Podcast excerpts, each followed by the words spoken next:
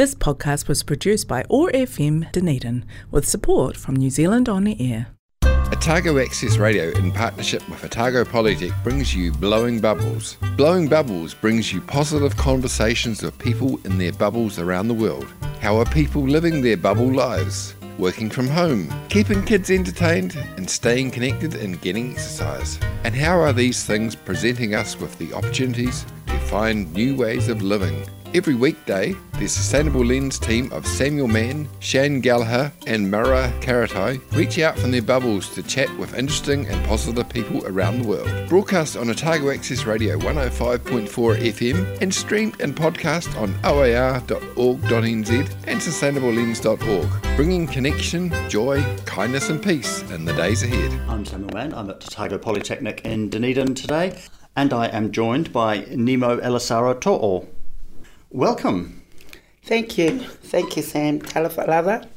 Nemo, how was your bubble life? Bubble life was very different. At first, it was totally new to our family, but then it just, the longer we were in the in lockdown, I think we realized that just like some other families, we were struggling a bit, especially my 18 year old son yeah, he really struggled. Struggle with not being able to get out? Yes, struggle with not being able to go outdoors, um, seeing his friends, and I think um, it got worse when we couldn't have church. So that was a big thing for us was not being able to um, just fellowship with everyone else and hang out with um, his friends and do music. So yeah. Did you do that remotely? Yes. Did it work? It did, but it's still not as good as um, getting together with everyone else and doing things together with the community and with um, our church organisation. So, yeah. Because that's a big thing in the Pacific community. It is. Um, we're Pacifica families. It's it's all about uh, communities. It's all about doing things in numbers.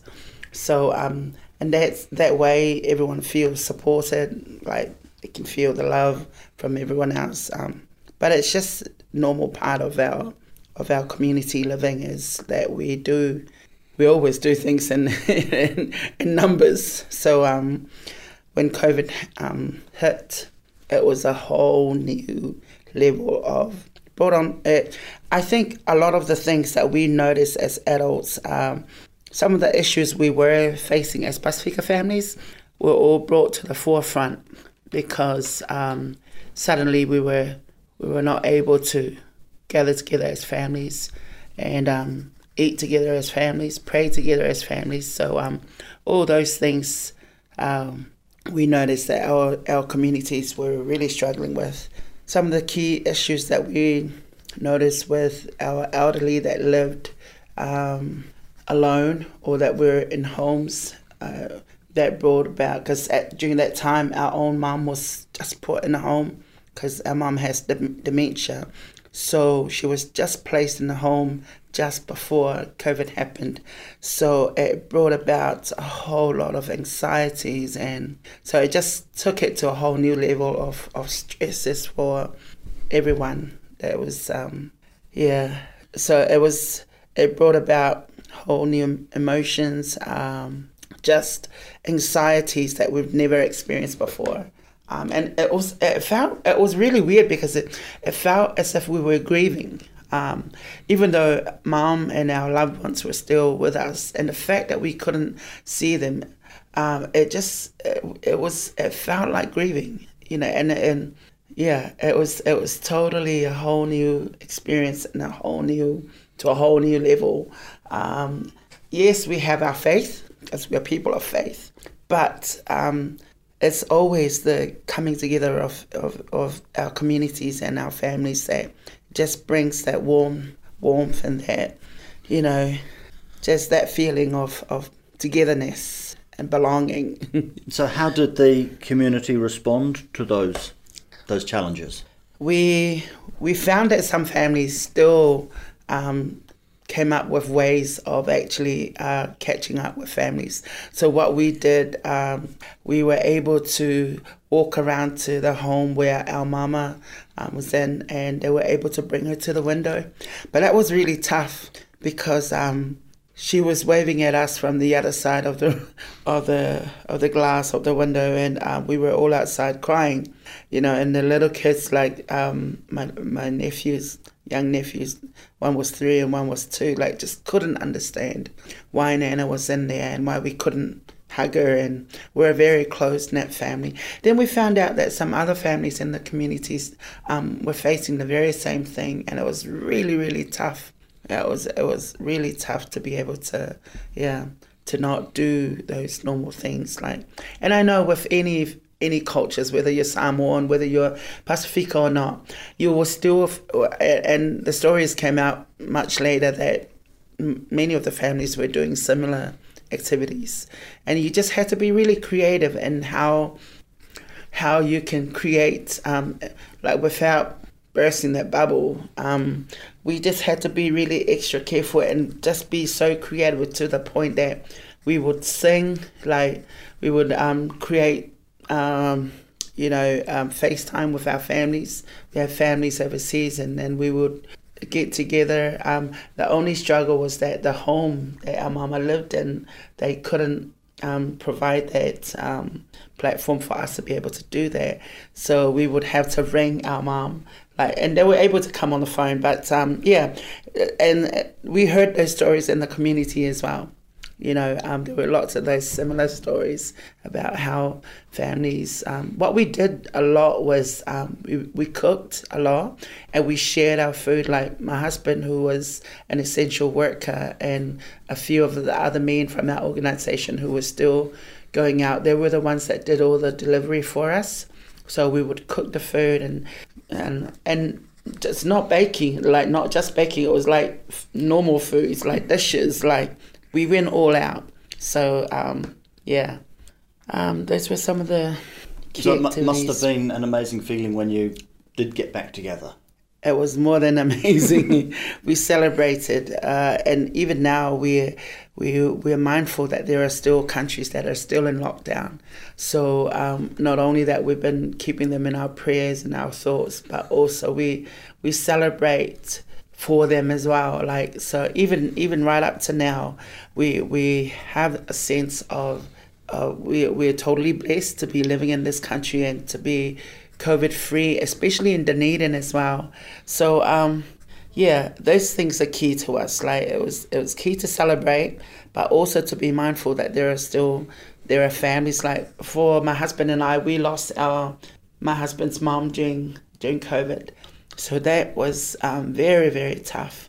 Even though we were able to see a lot of it um, via, you know, the online platforms, it was it was so so tough as you know with Samoan the Samoan culture like when someone dies it's like and and you know we believe that like they say better the day you um, you die than the day you were born because like and we were we were unable to celebrate her life like with our families and it was so so tough in fact my husband um he's quite often says that he was badly affected and he still is like i noticed that he's not quite the happy because his mom was everything to him. And I know some other families in our communities and around New Zealand that also loved, um, lost, and they're all facing the, the similar, you know, similar effects of um, how that brought about. Yeah. So these, the effect of this is not going away. This is not going away quickly. It's not just no, saying, well, not. you can get back together now because yeah. you can't because you can't get to. We still can't. So, and when I said earlier about the, the grief process and, and what we're going through, it still feels like we're still grieving.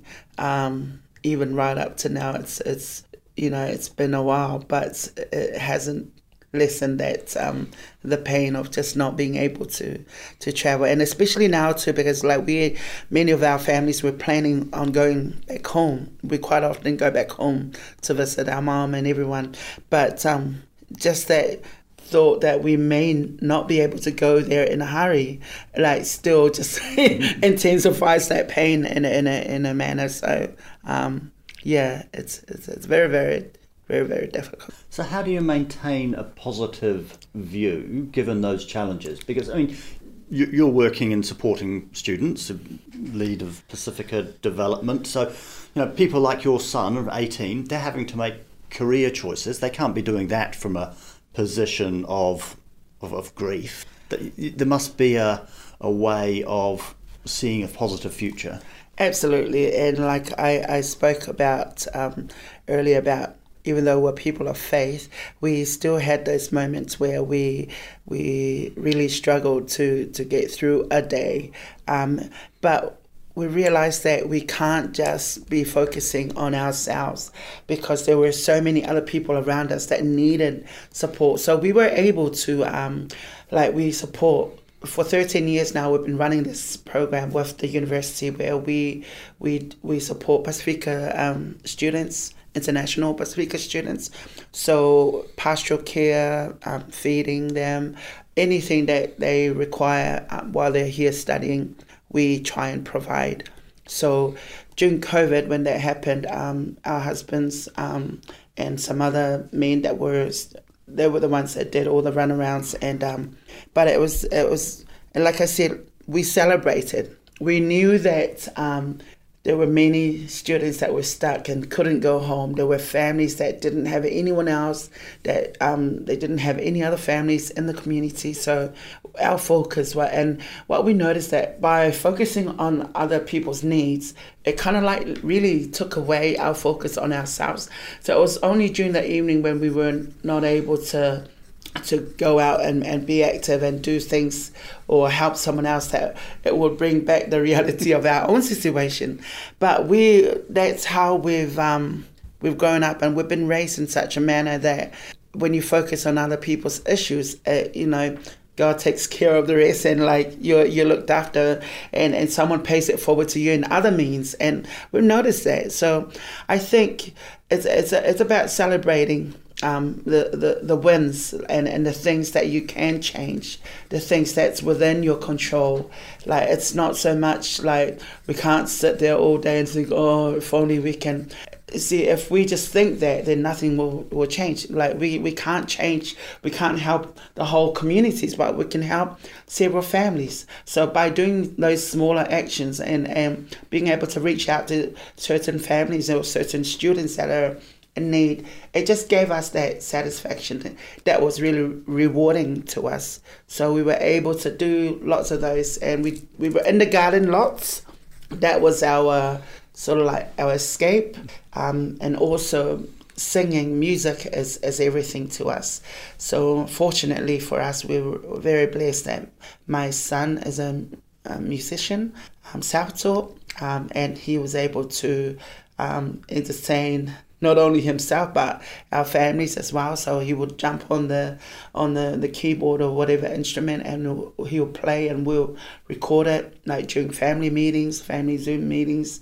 Um, we we did a lot of that. So music brought a lot of healing and restoration for for our families and our communities. And we were encouraging all the students just listen to music, put on some positive music, and just you know feed yourself that way, feed your mind that way, and get into books like don't watch um, movies that will um, sad movies that will provoke those um, you know sad emotions and but yeah so yeah okay so let's have some positive music let's have the first of your music choices let's have the Temptations, My Girl. Why this one? Well, the lyrics it speaks of like I've got sunshine. Like no matter what's happening around us, when you when you have like we, we, this is saying in the Bible, it says like be transformed by the renewing of your minds, and this song reminds me of that of of, of that verse. So um, it's it's powerful, simple lyrics yet very powerful. Sunshine is everything.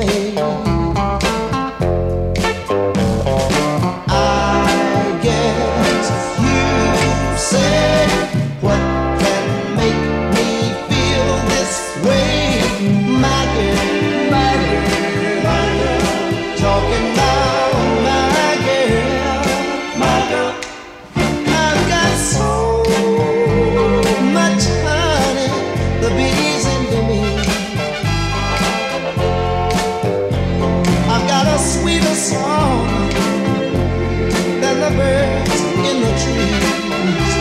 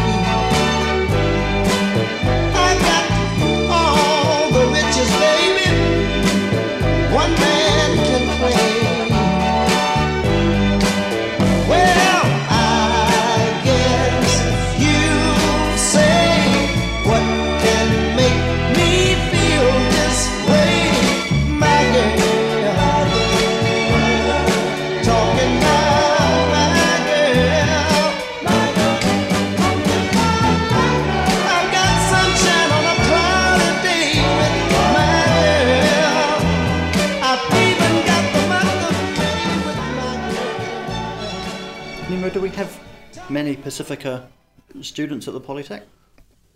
Yes, we do. Uh, last year, probably not as many as this year, but there was a significant. There was still a significant um, amount of students. Yeah, last year. So we support. Um, our team here did a really great job, like to look after the Pacifica learners. Um, so I wasn't too concerned about our students that were well taken care of, but we were the students that we did um, we were looking after and we're still looking after are the ones that kind of like fell through the the you know crack with um, so we had to um, really rise to that occasion and really um, provide like a lot of the students and and that's how we've we've kind of like we've we've we've championed that that belief that you don't just focus on on you know the needs of those that are around you. There may be other so what we found was some of them brought their friends that were struggling and their friends were bringing some other friends. So yeah um, so we really um, and there were a lot many of our students from here. I'm so proud of that. Like many of our students that were doing really well would often get food from here and would share it with some of their other friends who are across the road like at, at Otago University. So um, some of those issues were highlighted when we had a, a meeting with the council and they actually um, raised uh, really good um, some really good feedback. Like and some of the students were saying well Otago Polytechnic students were looked after really well during COVID. And yes they were. Um, our team here did an excellent job in, in ensuring that our students were looked after. Um, so yeah from that aspect um, I'm very proud to be part of the OP family during that time. And not only that with students but also with um, ourselves as staff members i felt really supported. Um, like I was, the team that i look after um, we all connected really really well. In fact it brought us closer during those times. So we were able to be there to see each other every day. Like we would um, have zoom meetings and we would cheer each other up. We'd have our coffees with us and our families were able to come on come on and say hello to everyone else's family. So um, yeah.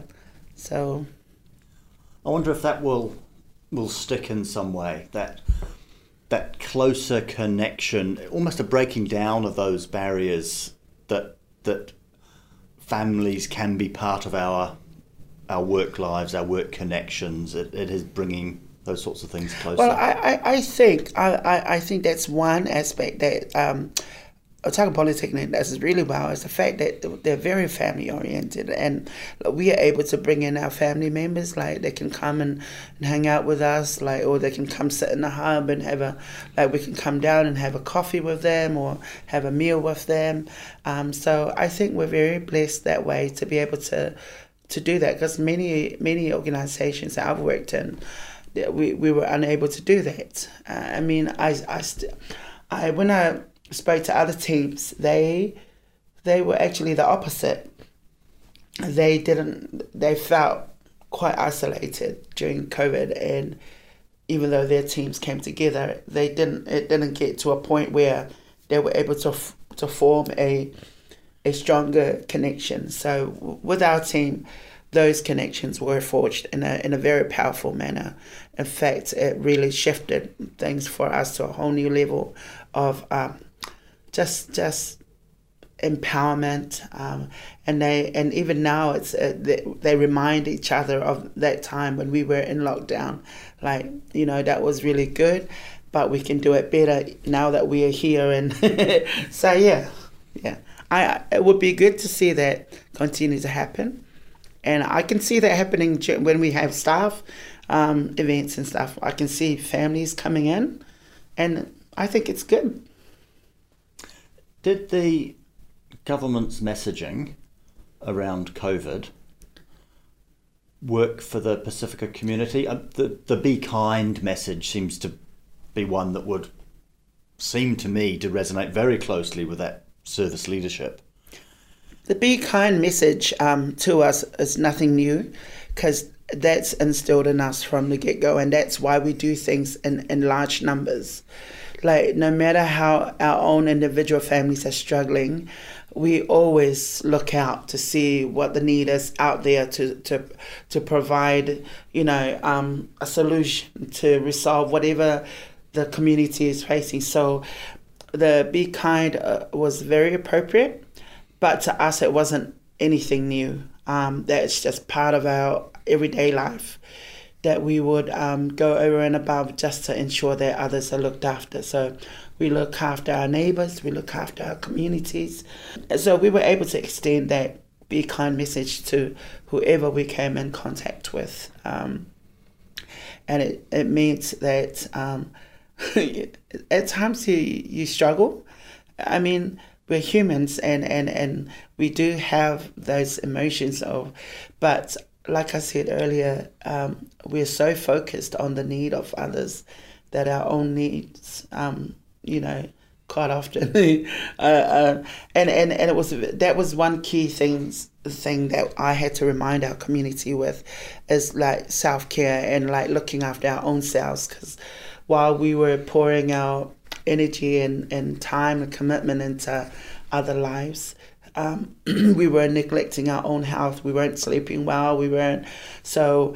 But it's it's about reminding and always con- those constant reminders like be kind to others mean that you ha- also have to be kind to yourself. So we would often do that just to motivate and remind ourselves of that of the need to look after our own selves like so we can then go out and be effective in, in the work that we do with yeah with our own communities Bubble Sprite of the Forest of Orokonui, Dunedin's favourite goddess, Tahu Mackenzie. Kia ora koutou, ngā mihi aroha nui kia koutou ko Tahu ahau. I hope you're all having the best day, beautiful superstars in your beloved universes. And I really hope that wherever you are and whatever's happening around you, this journey that we're all on together is proving to be very rewarding, very sustaining, and illuminating for you more and more each day who you are. A triumph of nature's art, perfect, unique, and here making things better. Thank you. So I know that for all of us, we'll be greatly relieved to have moved down in alert levels. We can all have so much more time together and congregate and frolic about in the ways which we are accustomed to that we really enjoy, which is so exciting. Whilst, of course, also balancing this with enough of our own solitude and downtime for ourselves to get that balance right, which is so important. And I know that for all of us, we are finding it an interesting dance between these different states of being at this time. I know for me, with my work at this time of year, normally it would be very, very busy and have lots of school groups. But we haven't been very busy, and neither have the other providers that do my sort of role at other institutions. It's been very quiet for us all, and I think this is because all the schools are really recalibrating and making the most of this time to play catch up with their students, having missed that time together last year. I'm hoping that as time goes on, we will become busier, but we've been very lucky that there's been that great support from the Ministry of Education and understanding that these changes are taking place. So I really hope that for you there has been the same level of support and understanding around your work and the changes that have had to take place for us all over this tricky time. As a species, of course, we're so lucky that we have our wonderful consciousness that we've co evolved with all life over billions of years, and here we are.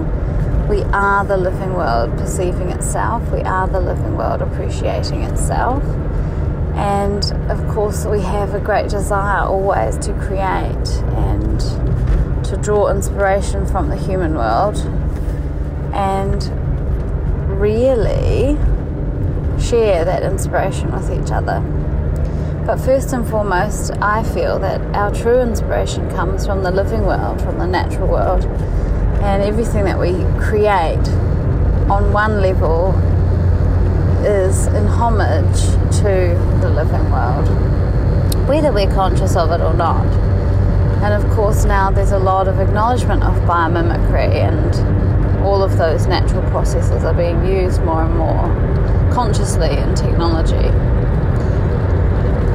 First and foremost, that ability to stand in reverence and in gratitude for the living world is so important to nourish us, to sustain us as we embark on our creative journeys. For me, I feel so fortunate to have worked in the living world for the last 15 years, and it's really influenced every aspect of my life. Given me so much healing and access to healing, and I want to share that with everybody that I encounter. I also deeply appreciate the immediacy of the living world, the truth of the living world, and the fact that the living world enables us to see ourselves in new ways, that we are perfect, that we are unique, and that we have within us all of these hidden jewels, these gems, this, this potential, these new things that only we possess, that we are here to share. And the living world allows us to remember that. So today I'm heading out to Orokonui. We have a lovely school group, Waimati Centennial School, and we're going to be exploring our beautiful stream, which is very exciting. So I'm really looking forward to that. So I really hope that for all of you, you're really enjoying working in new ways and adapting to these changes, but also remembering your your calling, remembering your passions, even if we are having to express them differently at this time, that they're still there for us always. And I look forward to talking to you tomorrow. Thanks so much. Ka kite. You're listening to Blowing Bubbles. We're talking with Nemo Elisara Tu'u. Nemo, we've seen lots of societal change over the the last year. Frightens me when I say the last year. Used to be the last few months, but now it's the last year. What do you think will stick, and what do you hope will stick?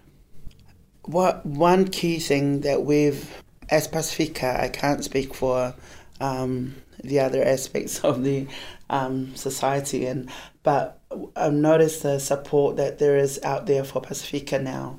I've noticed that there is a lot more funding that's been made available.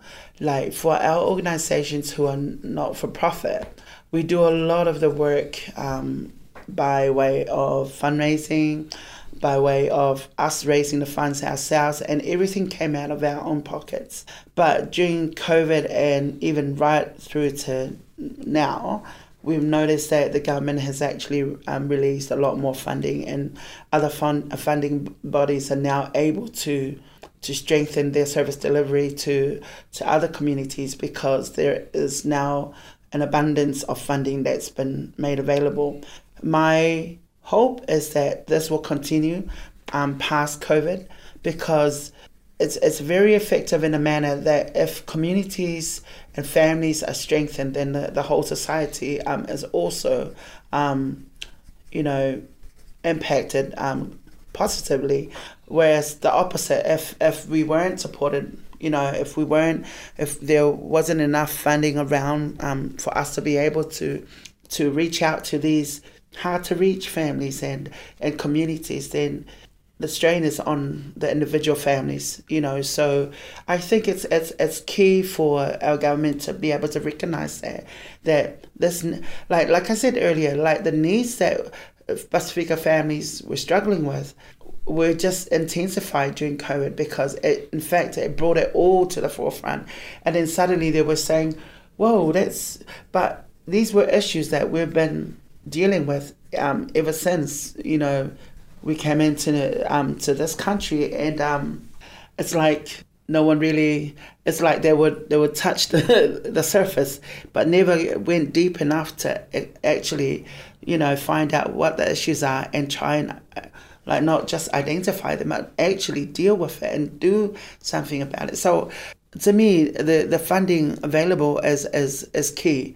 They have to make these funding fundings and, and, and release that sort of money to be able for the communities. Because what I one of the key things that I've noticed um, from working in a community is like they would um, put the fundings into certain organizations. And then there are people or there are um, organizations that will gatekeep like and, and that's the term I, I use is because they make their processes so so hard for people and pacifica families will just shy away mm. and that's one of the key things that why pacifica families don't approach these organizations for help is because when they give them a 10 page document like just because they want an extra $100 or 200 to help feed you know the community it's like you have to and and some of them don't have that skill to be able to. So it's those kind of societal changes because now i've challenged i i, I also sit in the otepoti um, committee and i so I serve the Pacifica Voice. I, I sit there as a Pacifica Voice, and I've challenged all those issues. These are the issues our Pacifica uh, fa- uh, families are facing, and now they're giving us help. Like now they're saying, okay, so if you're applying for funding, we will give you a person, and this person, their commitment to you is to help fill in those forms. So I've challenged how their process, like with um, with WINZ, like families don't go there because you have to like fill in so many forms and the questions that I say to them, why, if, if you're for the people, why make these processes so tough? Like fam- Pacifica families and like all those other fam like people like that are not Pacifica. Imagine how they feel. Everything is foreign. Everything is so difficult. Like you're just adding to their stress factors and their so it's like to me, it, it, it doesn't make sense that um, the funding is there and then the people that have the funding are not being, you know, their their systems and their processes are really, really tough, are not user friendly. So families always like to me it doesn't make sense when the fundings are being released and it's underutilized if no one's utilizing those funding because the processes that they have around them is, is tough then one of the things that the pandemic has shown to us all is that we can do stuff when we want to. We can do things that for years and years and years it was impossible to do this thing, and now all of a sudden we can. So maybe you can use the, the leverage from that for this kind of system change. We absolutely have, have looked at all the, all that um, because the way Pacifica families are is like we're used to not having much we've grown up seeing that we've faced those struggles. So we are always dependent on things that, like all our natural resources. So when COVID happened, it was easier for us to go back to that. But then it also created like leverage for us to be able to use that creativity and actually look at how we can, like, for example, uh, one of the key things that I noticed happened was some of the, the Pacifica people that have been in industries for such a long time, some of them over 20, over 30 years, when they lost their jobs, they didn't know what to do with themselves. But they actually um, came and realized that some of the things that come to them naturally, every Pacifica man and woman knows how to cook and cook really well. So many of the families started running their own little, um, we call them um, which is called like little family business. We're, we're we're so used to doing them uh, back home because every family can just cook up whatever and have their stall up the front of the house and everyone just come in and buy. So we did that. We also um like the olden days in the barter system. So we exchanged like if a family needed this and they didn't have eggs, like the family that had eggs would swap the eggs for whatever they needed. So it's like we were able to actually create opportunities out of nothing. Like um for example, like our organization, we got some funding to renovate our church. So in, instead of like getting contractors from, we fought we fought so much for for us to be able to use some of our own men that were now um, displaced and not didn't have work because of COVID. So they were able to be paid through that project because we we asked for that and we challenged for that for them. So it's like yes, we can bring contractors and the- like the the some of the skills the skill set that's sat within the Pacifica community is amazing. Most of them knows how to put a house up. You know, they just don't have a bit of paper, you know. But of course, you would need the special guys to come in and the specialists to come in and do the, the main part. But the, the, the labouring and all the other stuff, like, why not utilise the skills that's in the community? So, Let's squeeze in Dave Dobbyn. Welcome home.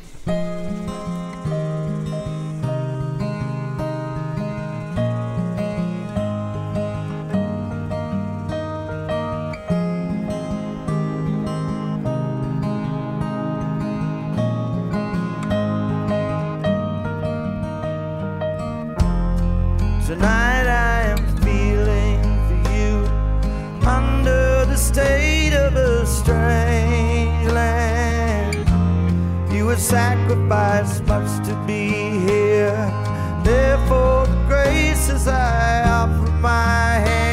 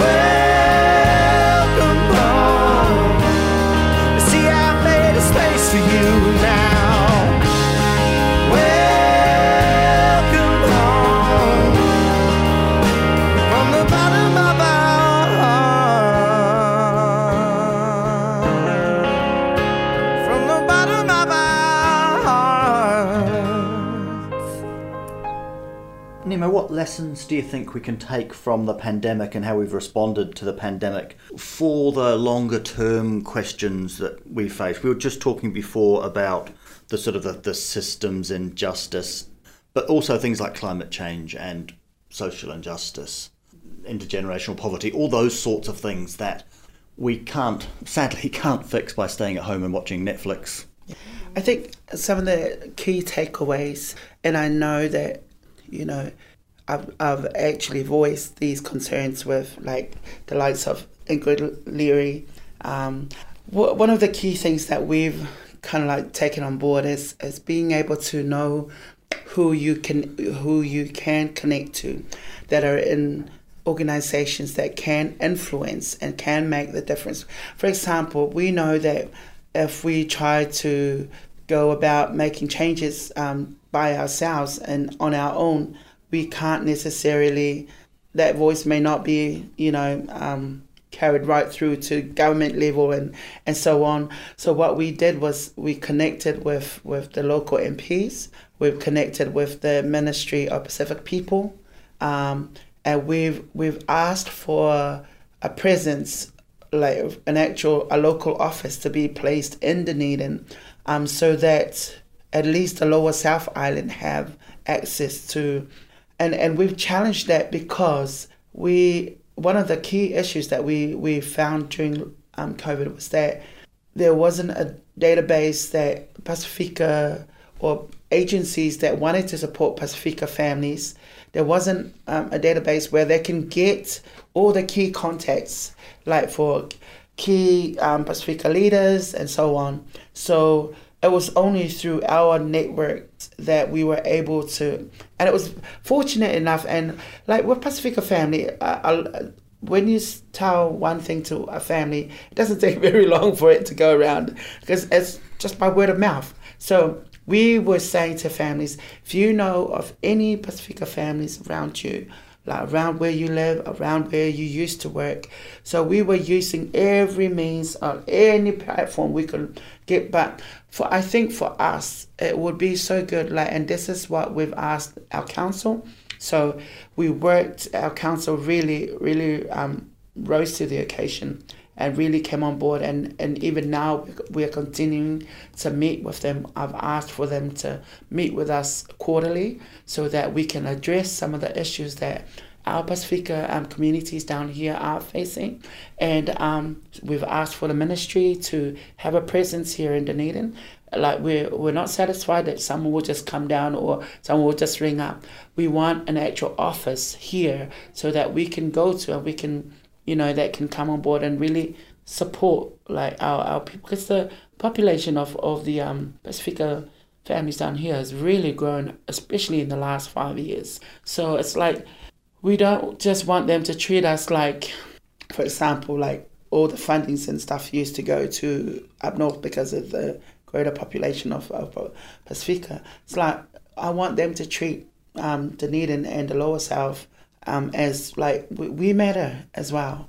Like so, we deserve to have uh, an office of Ministry of Pacific Peoples. Like have have them stationed here so our people can connect because they're the ones that have all the funding. They're the ones that will be able to provide a means or you know just just be able to guide. Because for us it was about connection. Who do we connect to? Who do we connect a family that's struggling with with paying their power bill you know, so because what we found is we were exha- we exhausted so much of our own whatever we had as a buffer to help, you know, it, all that was exhausted. And um, so we are grateful that we were able to now just able to now get some funding to be able to do what we do. So I think in in, in regards to what can we yeah, not only from a systemic point of view, I think it would be ideal to, for them to really look at strengthening those connections with with some of the hard to reach Pacifica families because not all of them um, belong to a community. So what we noticed that was that um, some of the families that kind of like felt really isolated were brought to us or were connected to us through another family. So I think it was it, it was it would be ideal for our well, and that's why we've challenged DCC. like come up with like help us like provide a platform where we can give you or or we any Pacifica or any agency can go to and say actually there's this many Pacifica communities and this is so instead of like just trying to ring so and so and you know so lack of information was was a, a, a real issue and we felt that the information that was being provided by by the ministry um, didn't even um, yes it helped to some degree but we had to translate some of it. Um, we had to help explain all this to our own people because not all of them were um, competent in the english language. So yes those kind of things. So I have some questions to end the show and not very much time to do them, so we shall have to rattle through. What is the biggest success you've had in the last couple of years? for my personally or Anything you like. anything. I think um, for for our communities, as as because I'm very involved with our community, I think as being able to finally come together and and and having a, a unified um, approach and a, and a voice. Uh, so because we're so used to doing things in our own little bubbles, and but that's what COVID has taught us. It's like together we're stronger. We have a stronger voice, and we were able to pull together the um, Wananui Festival um, just recently, and that was a success, and that was only the beginning of um, you know moving forward, and I'm very excited for the Pacifica community, yeah, moving forward. So we're writing a book of these conversations. It's called Tomorrow's Heroes. So you are in our book. You're in our team. What is the superpower that's got you into the mansion?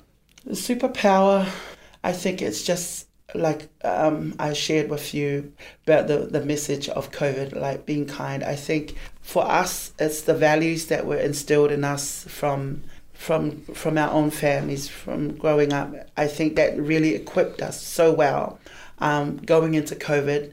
Yes, everyone was panicking. We panicked, but we still carried on because we realized the task ahead was not easy. So instead of focusing on what else you know we needed, we focused on what else other people needed. So yeah, superpower is definitely the values that's been instilled in us and our faith that's allowed us to to carry on being strong and and even when things were looking pretty hectic and and and scary, our faith um, just motivated us to just to carry on and and believe that there's light at the end of the tunnel. So that must be a strong belief that you can make a difference. Absolutely. You are making a difference. Absolutely, and we and we start with helping one or two or three. We can't change the world overnight, but that's that's the what that's our motto. That's what we believe.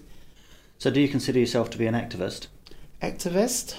Um, I've never looked at that as an activist, but I know I and, and the passion that I have, my heart is is it's all about helping people like and really challenging the status quo. Like i'm not i'm not afraid to speak up. Like and no matter where you put me i my, the passion in me will just allow me to open my mouth and just say what's in my heart and yeah. So what motivates you? my love for people and just knowing where I've come from, like remembering the, the small beginnings and how tough life is back home in Samoa. And that's what drives me, that's what motivates me to help others. Is their story may be far worse than mine, but yeah. So what challenge are you looking forward to in the next year? The challenge challenge that I look forward to is being able to see a shift and and from government up because one of the big things that I've challenged and I've met with so many people during COVID lockdown and, and even now is I've met with people that I've said to them, you need to go back to the government and say they can't just be releasing funding into big organizations. What about looking within the churches, utilizing the skills that sit in those organizations that is so that spend so much of their time supporting supporting the wider community. Help us um, you know, strengthen the work that we do in the communities. So I think I think that if that was strengthened, we will be able to do so much more. We will be able to reach so many more families because our work is not just focused on Pacifica families. Whoever's around us, if we, if uh, someone if one of our kids from school brings home and says, "Oh, mum, there's a family," like we would help them, and we've been doing that. Like we don't wait for fundings to, to become available. We just do it because we know it's the right thing to do. And lastly, do you have any advice for our listeners? My advice for listeners is um, I think I may have already mentioned it, but uh, if you're still struggling from the effects of COVID, if you're still feeling isolated, I think you need to be brave enough because people can't help if they don't know what's what you're struggling with. I know mental health is a, is a big thing, and I know a lot of um, even with our own Pacifica communities, I really encourage you um, to start that conversation. Start with someone you trust. Like if you do have one person that you can tell about what you're facing um, and the issues that you're still facing, you know, and I realized that um, some of the issues that came um, about during COVID, um, it can't be fixed overnight. So if you're still struggling with with um, loneliness, and um, please, you know, just start a conversation with someone. And if that person can't help, they will surely connect you with someone else out there that may be able to to um, to help you. So wish you all the best, and like that song. I've got sunshine on a cloudy day. So no matter how cloudy the day may be looking now, it will be um, sunny again tomorrow. So just keep maintaining that hope and just yeah, yeah, look after yourself. Nemo, thank you very much for joining me. You're very welcome. Thank you for having me.